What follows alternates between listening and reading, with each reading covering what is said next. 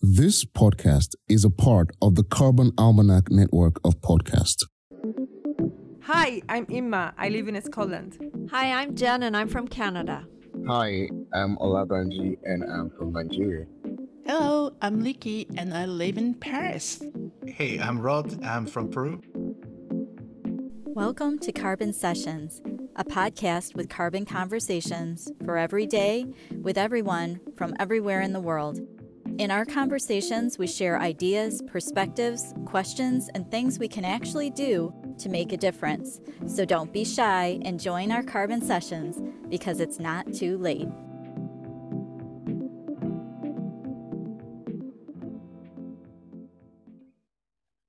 Okay. Hello, I'm Liki. I'm Olabanji. I'm Christina. I'm Rob. I'm Jen. I'm Steve. And I'm Brian. And we are pleased to welcome everyone to today's episode of Carbon Sessions. It's a very special day today because it's both our 100th episode and we have a very, very special guest with us today. Liki, let me turn it over to you to do the honors of introducing today's guest. Okay. Thank you, Brian. I'm very excited today to introduce you our guest, Seth Godin, the founding editor, the brain, the instigator, the maestro behind the Carbon Almanac and behind so many other peripheral projects that have been launched within the community, including this very podcast. So, Seth is the author of 20 international best-selling books and have changed the way people think about work and have been translated into 38 languages. Seth writes the most popular marketing blog in the world and speaks to audiences around the world. Seth is the founder of the Alt MBA, the former CEO of social media pioneer Squidoo, the former VP of direct marketing at Yahoo, and the founder of Yoyodyne, one of the very first internet companies. Welcome, Seth. I'm just so blown away. 100 episodes. What a crew. Wow. Well done. Mm, Thank you. So, Seth, you've got a great story about the genesis of the Carbon Almanac, which we talked through on the Carbon Collective podcast, episode 15, one of the last, or actually the last episode of the series.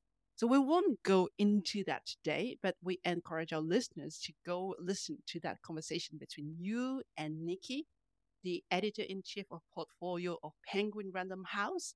And it's a lovely episode discussing why you started this, where the idea came from, and what you accomplished in 24 hours, how you choose the almanac format for the book. So, my very first question to you today um, it's been 18 months since you've started working on the Carbon Almanac project, and almost nine or 10 months since the Carbon Almanac was published. What do you think is going well, and what do you think is going not so well? Oh boy, so much to cover. Okay, so the world has an epidemic of loneliness, and we also have an epidemic of for uh, fouling the place where we live, leaving behind a mess for other people to clean up, and they're sort of related. And one of the things that I discovered is that the internet is a fine place to meet caring people, to make connections that could last a lifetime. That the internet enables you to look at somebody who's only one inch by one inch on your screen, but know that that person would put you up for the night if you were in town. Know that somebody is walking in the same direction as you. And in a world where so many people feel helpless or without meaning, the last year and a half have shown so many of us in this circle that it's possible if you extend yourself that others will extend them. And that gives me optimism about our climate because the earth doesn't care if the weather changes, we do. And it's beyond discussion. People who care at all about their reputation as being thoughtful no longer talk about the fact that the climate is changing. It is. And then the question is what to do about it. And what this crew figured out is that while the world wanted a shortcut, they wanted a palliative, they wanted something that would make them feel good for five minutes. We refused to do that. And we just said, here's what you need to know. Here's what you're going to need to know, regardless of whether someone comes out with single use laundry sheets or not, regardless of whether you decide to fly on an airplane ever again or not. Because knowing leads to conversation, and conversations lead to connection, and connection leads to better. Wow. Thank you. Thank you for that answer. Um, so today we're recording our 100th episode of Carbon Sessions, and Carbon Sessions is a podcast where we have conversations on climate change and the environment, you know, with everyday people from just about anywhere in the world. Um, it's been a year and we've had so many fantastic conversations on diverse topics like food, food systems, energy systems, transportation, health, and so on. One time we interviewed um, an ESG professor in London. We've also had rare earth engineers in Australia. We've had bikes activists in the US, um, a tequila distiller in South America, golfers, and like so many people um, that we've been privileged to meet. When we started, we actually thought that we would run out of topics or things to talk about very fast. But the more we have these conversations, the more we want to talk about climate change, the more we want to talk about the environment. We meet people that also want to do the same.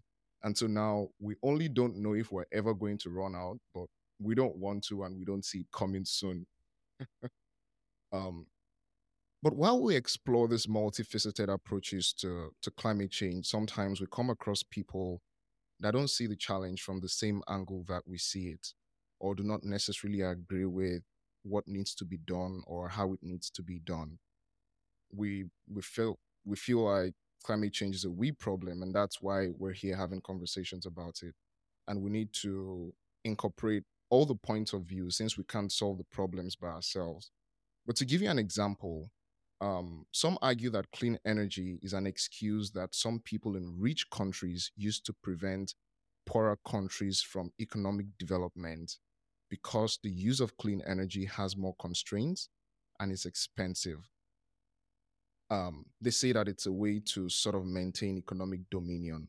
But the argument is that, well, the rich countries developed using greenhouse gases and now they are saying poorer countries should not do the same.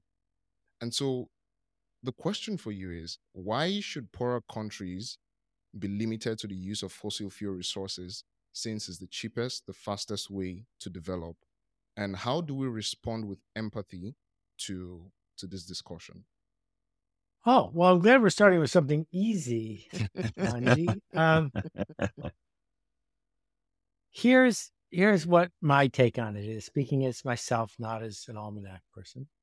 Uh, it is a we problem, but it does not need to be a unanimous mm. solution. There are no problems that are ever solved by everybody. And at some level, and not people you're talking about here, but in general, at some level, we will encounter trolls. We will encounter people who profit from the status quo. We will encounter people who like being the one who's shouting fire movie in a crowded firehouse.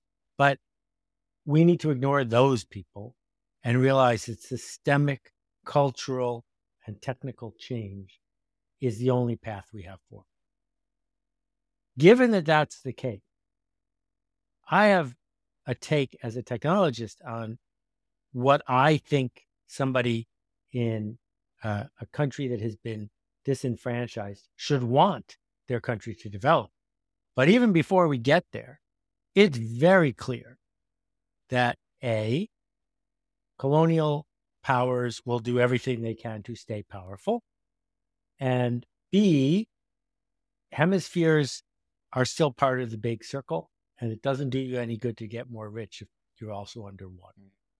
So if you're thinking about a country like Bangladesh, Bangladesh is going to lose tens of millions of people who will either perish or become climate migrants in my lifetime. That is more expensive than solar power. So I wish that Bangladesh going solar would be sufficient to solve the problem.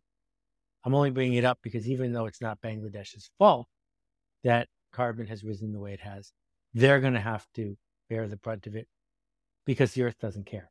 The earth is doing going to do what the earth does. With all that said, my friend Jacqueline, Jacqueline, who runs the Acumen Fund, has pioneered an enormous amount of work in off grid energy. Off grid energy is extraordinarily powerful for uh, developing or previously colonialized countries. And the reason is it takes control of the power grid away from plutocrats and people that would seek to extract the maximum amount of revenue and diversifies it. Number two is over time, it gets cheaper and cheaper and cheaper. So that bringing solar lanterns to a small village is way cheaper than wiring them high power line. And once solar lanterns show up, enough economic activity ensues that you can afford to buy a solar generator and then something that burns rice husks or whatever it is. So, what I have seen in uh, in Kenya, what I've seen in India, what I've seen in other countries that are adopting off grid energy, is that this is exactly what the rich companies would have countries would have done in 1900 or 1800 if they had had the chance, but they didn't. So the same way we saw South Korea leapfrog so much of the world when it came to cellular connection because they didn't have to get rid of their old system. We're going to see a lot of countries leapfrog in this direction as well. One small aside about South Korea. In 1962, South Korea was the third poorest country in the world, poorer than Haiti. And now it's one of the five richest countries in the world. That happened because of a technical advance not because they went back and tried to start from 1800 and catch up. That the real win for countries that have been left out of this conversation is not to go back to burning whale oil and then follow the path. The real win is to take advantage of the breakthroughs that have happened in solar and other things and leapfrog. Oh my goodness, Seth. Two rants in a row. two questions, two rants. We love it. We love it. So that was that was like an inspiring series of examples that are sort of feeding into my question that I have for you. You know, for myself, since getting involved in the Carbon Almanac, I've learned so many amazing things, which have both inspired me to change my own behaviors, as well as improve my hope for the future. Um, so, from the bottom of my heart, thank you for getting this book and the resultant community going. Um, I'm curious, is there a detail or a fact or a bit of knowledge that you've learned from the Carbon Almanac community that still impacts your behavior today or helps you to have more hope for the future? Well, there are two parts to your question. One is things I learned about the climate that have changed my behavior. Um, the two biggest, easiest things are cows and travel. And I can't stop drinking milk or eating meat because I haven't in 30 years. But it has made me aghast that even though there are people who are informed and who care and who will acknowledge that between 20 and 30 percent of the challenge we face comes from one thing the billion cows on earth that we have not uh, had a more significant conversation about just killing all billion cows and moving on. Because we can and we should and most people on earth won't change the way they eat or live if we do and right there, we will make a huge impact. Um, but when I blog about things like that, that's when I get the nastiest mail because I think that there are a lot of people who would like to just pretend that they don't have to change anything in their life or their livelihood to deal with this problem, that it's not important enough. Um, and then the second thing is, uh, as somebody from the wealthiest part of the wealthiest part of the world, uh, I'm aware that I gave a thousand speeches and that I would fly there and fly back right away. So I haven't gotten on an airplane for work in more than two years, and I have no plans to do it again. My life has gotten significantly better. I've reached even more people. The miracle of this conversation, where we are on at least three continents, um, is proof that if the airplane was invented today, it would probably not be used very much for business. And we are just, you know, profligately burning stuff because we're used to it, not because we have to. Uh, but I don't think either of the two solutions I'm talking about are the key. I think the key is creating cultural change that is focused on uh, resilience and equity because they go together. And, you know, we have 7 billion jobs on this planet. In 1900, there weren't 100 million, 200 million jobs on this planet. Where'd they all come from? The jobs came from us inventing them. And the same way we know how to invent jobs, we know how to invent a culture that is resilient. And I am heartened that in the last two years, the conversations about that are coming up often in many generations of people on many countries around the planet. So I'm not sure people feel technically competent enough to argue uh, the details of methane, but I think everybody understands that acting like a short term, uh, selfish person is not who they want to be. Yeah, that's beautifully said. As a, as actually, and I don't know that you know this, as a former, I grew up raising cattle, beef cattle. Um, that we were just joking at the preamble to this session. We, I now, we now switched over to cashmere goats and produce fiber instead on the farm. Um, th- that was a beautiful answer. I, I married a vegan and happily lived this like shifted life of, of dietary shift. And it's, I will say for our listeners, it's so easy. There's so many amazing, tasty things out there. So help make that shift. Christina, we're handing it over to you. You said that you are so productive and impactful in your days. Can you share with us how do you structure your day and how do you balance work and personal life? The first thing I want to say is uh, there's no such thing as work life balance, there's just life. And you can spend some of your life at work, but this idea that there's some sort of magical balance is a myth. And what I decided to do was embrace certain things that were uncomfortable once, and then I never had to deal with them. So I don't go to meetings. I don't have a staff. I don't watch television unless my wife makes me watch a half an hour. Um, and I write a blog post every day. Well, that gives me seven hours that most people, and I don't use social media. So that gives me seven hours that most people don't have every day. I decided once. And so now I have these habits. And I'm actually not that productive. I spend most of my day, if I had a camera in here, eating chocolate and wandering around looking at things. That's most of my day.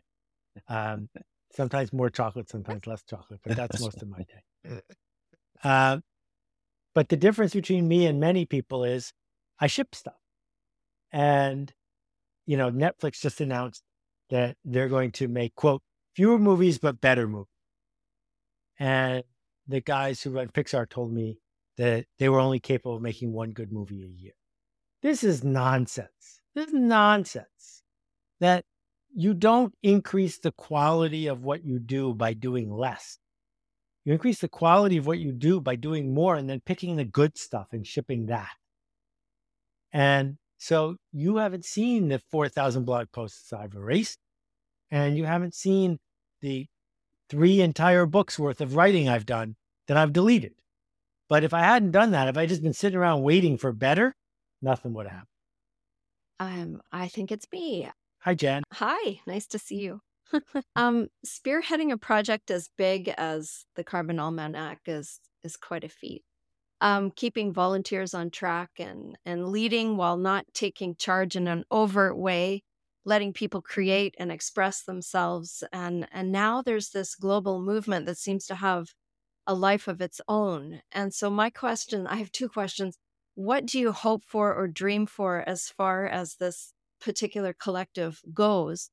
And as a follow up, as far as the climate goes, what keeps you awake at night? Um, I didn't spearhead the project. I hosted the project. And every time I felt like I needed to spearhead it, I knew I was doing the wrong thing. Because I've made almanacs before. I could have done this myself if I had had nine or 10 years of time and the wherewithal to stick with it. But it would have been a tiny fraction of the magic that is here now. The, my most important job was to create the conditions for each of you to do what you did. People I have never met in person to connect with each other and build something that I couldn't even have imagined. And I didn't want my name to be on the cover. The publisher insisted it's not my book, but I was the host.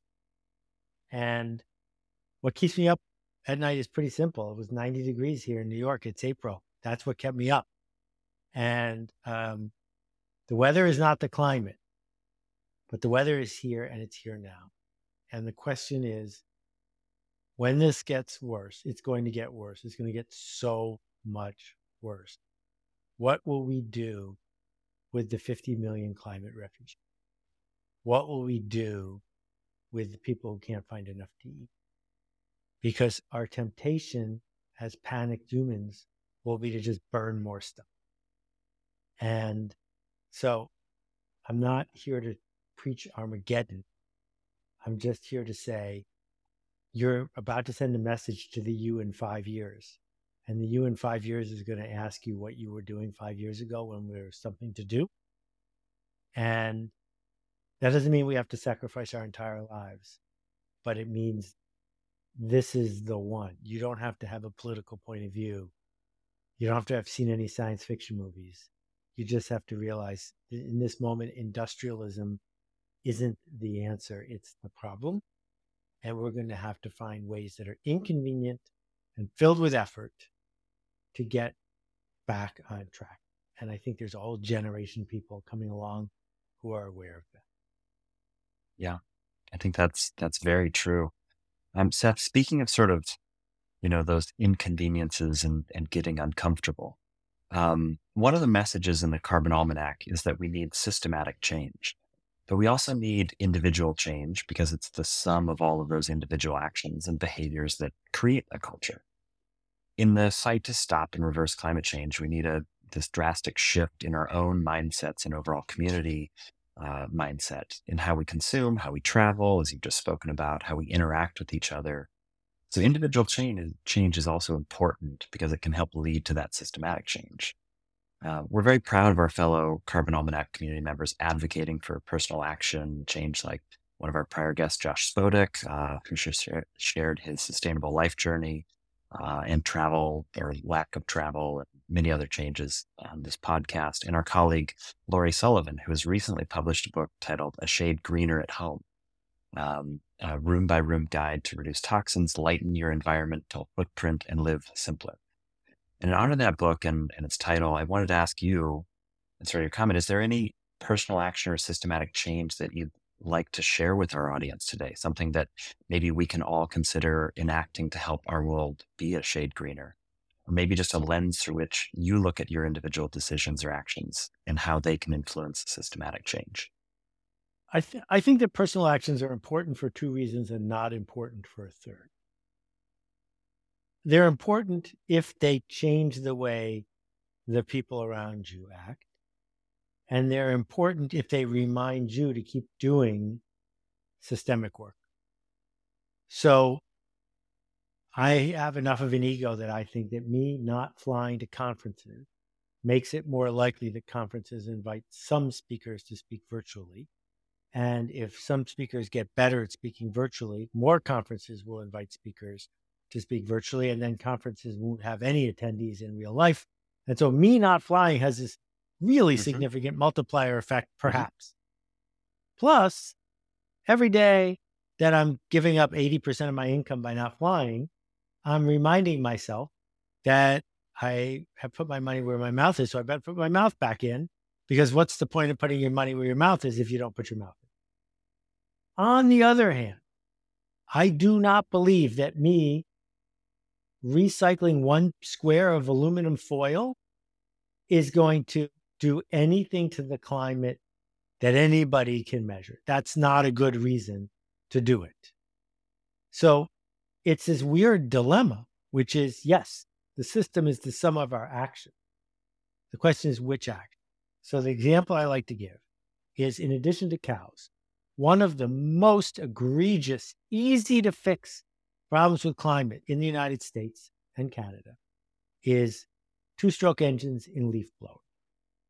Using a leaf blower for one hour produces as much nitrous cells, whatever, uh, carbon equivalent as driving a pickup truck from New York to Los Angeles.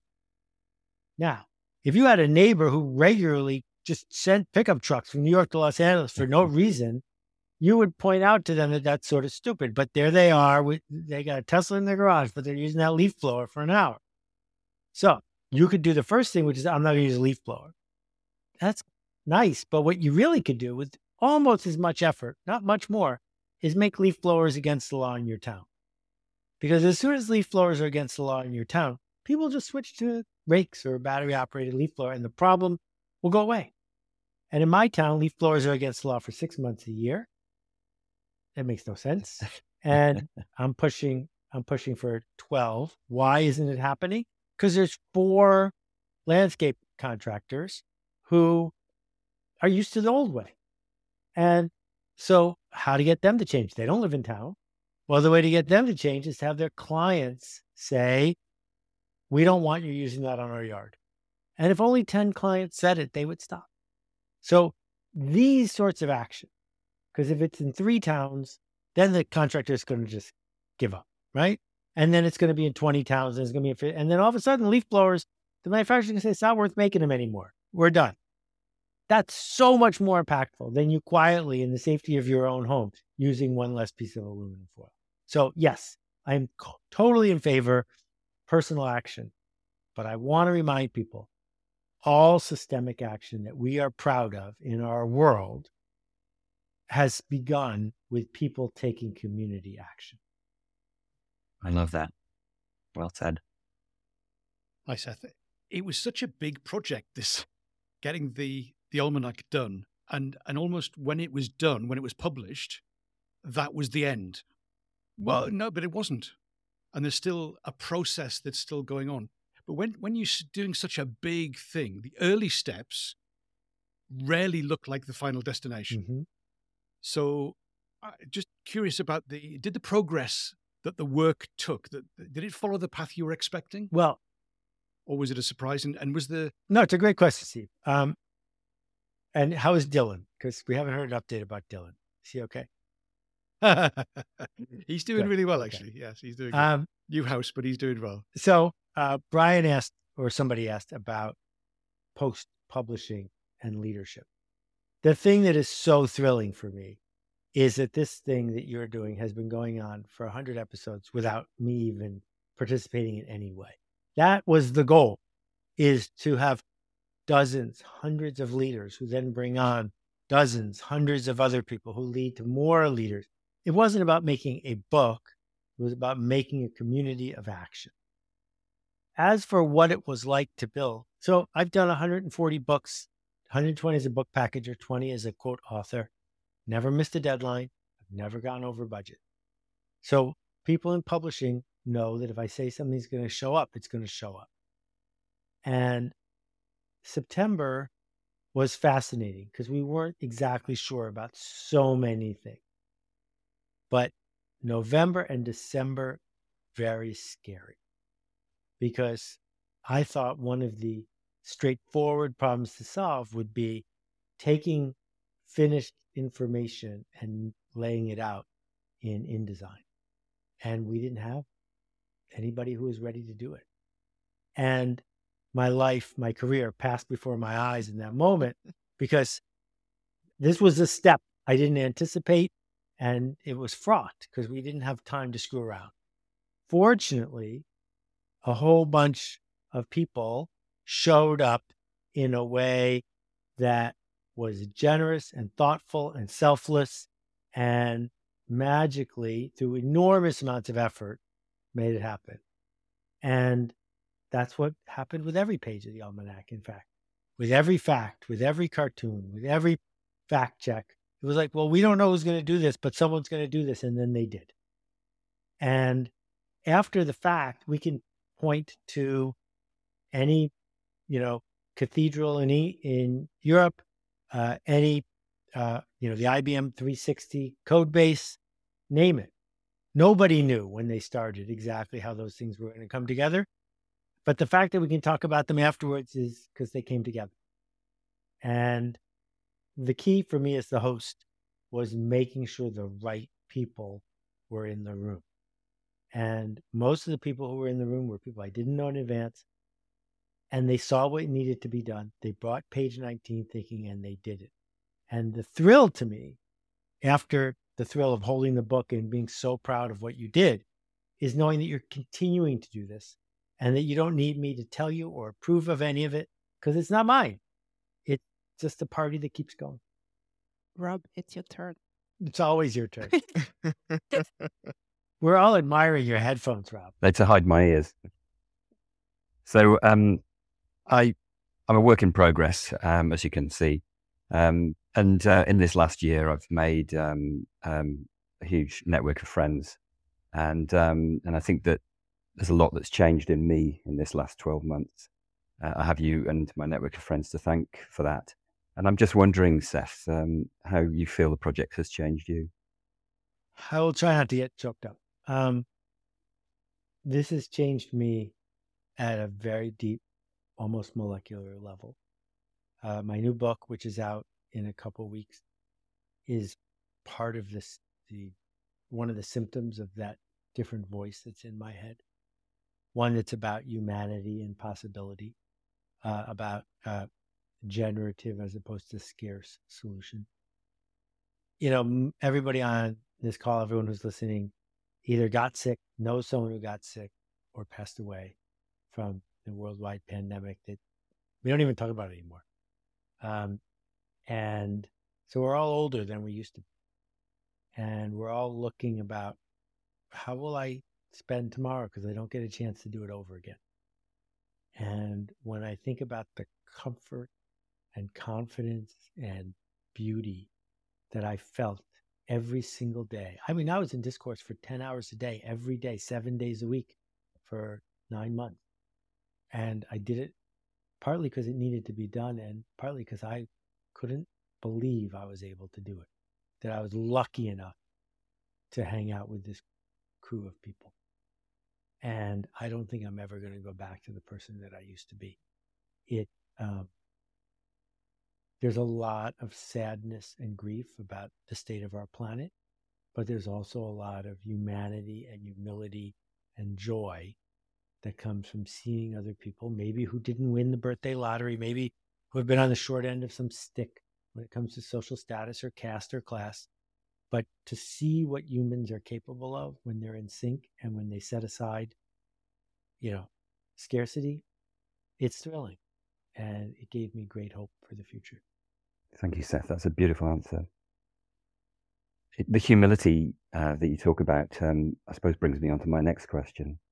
Um, because in our business, we're wrestling uh, with how we can influence our customers, our regulators, and our suppliers. And I'm just wondering how, if you have any thoughts on that, um, there is, there is a, a, kind of supply and demand thing in terms of sustainability. I, I don't know which business you're in. Does it matter? Um, I happen to be an orthodontist, so we use a lot of plastic. And I've been to exhibitions, and people have said, "Can we help you?" And when I ask them what their sustainability plans are, and they have this large quantity of plastic in front of them, um, it makes them feel a little bit embarrassed.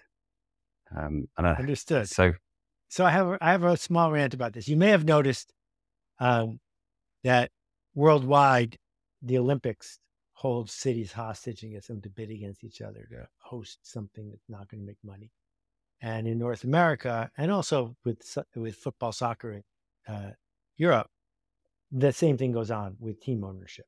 You know, the place where I'm from, a little town uh, eight hours from New York City called Buffalo, just spent a whole bunch of money they don't have to build a stadium they don't need for a football team that doesn't care about Buffalo. But the game theory of it is if we don't, they're going to go somewhere else. Amazon did the same thing when they got cities to bid against each other for the headquarters they never built. And what I blogged about, and I was hopeful but not surprised when it didn't happen, um, is that the cities should just get together and sign a contract with each other. And they should form a union and say, we're never going to, we're going to, there are penalties for breaking this deal. The deal is we're not going to bid to steal a team from another city. The end. And then all of a sudden, their power goes up. So if I was an orthodontist doing important work that helps people for the rest of their lives, I'd figure out how can I get an hour a day or hour a week to organize all the other orthodontists I know who care about them. Hmm. Because if you are part of a group of 100 or 1,000 or 5,000 orthodontists who can point and say, this vendor instead of that vendor, because we're keeping track of this, you can bet the vendors are going to pay attention in a way they're not paying attention now. And I think that it makes sense to form cartels that work to make things better as opposed to cartels that just try to sell drugs. Thank you, Seth. I'll talk to my National Society about just what you said. They won't do it because they're filled with fear. you're going to have to do it without them. Because think about what kind of person gets the job of executive director of a national society of whatever, mm. right? They signed up because it's a job where the phone doesn't ring very much. Mm. So, you know, I, I did a talk years and years ago for the American Heart Association. And I brought my friend who's a cardiologist. And I said, I don't think you guys really care about solving heart disease. This was after like three hours of ranting and raving about the marketing that leads to heart problems. They said, you know, of course we do. I said, I can tell you one thing right now that would save 100,000 lives a year and you won't do it. And they're like, yes, we would. I said, all you have to do is announce that every Tuesday is no meat Tuesday and use all of your connections and all of your leverage to, and they said, we can't do that. The farmers will be mad at us. I said, like I said, you don't really care. And the kind of people who work at the American Heart Association mean well, but they also represent the status quo. And if we're going to change the status quo, we're going to need to make new associations, new cartels, new stories, because the very people who are keeping us in place are the status quo. Wow. Thank you, Seth. Olabanji, maybe you can ask your question and then Jen can close the conversation. Yeah, sure. Um, and and I had a question about your book, The Song of Significance, but I'm glad that you you sort of talked about it a little bit um in answer to another question. But um, so Seth, today is the day that you're traveling out of the planet Earth, and you might not be coming back anytime soon. and you have a chance to leave the, the earth with three lessons, uh, maxims that everyone would live by. What would those be? Oh. All right. Well, the first one's easy. When in doubt, ask Olabanji for advice. That's the first rule that everyone needs to learn. um, you know, the maxim makers have been very consistent for thousands of years, mm. right? They've come up with very simple reflexive rules about treating the future like it's now, about treating other people the way you want to be treated. They're not very hard.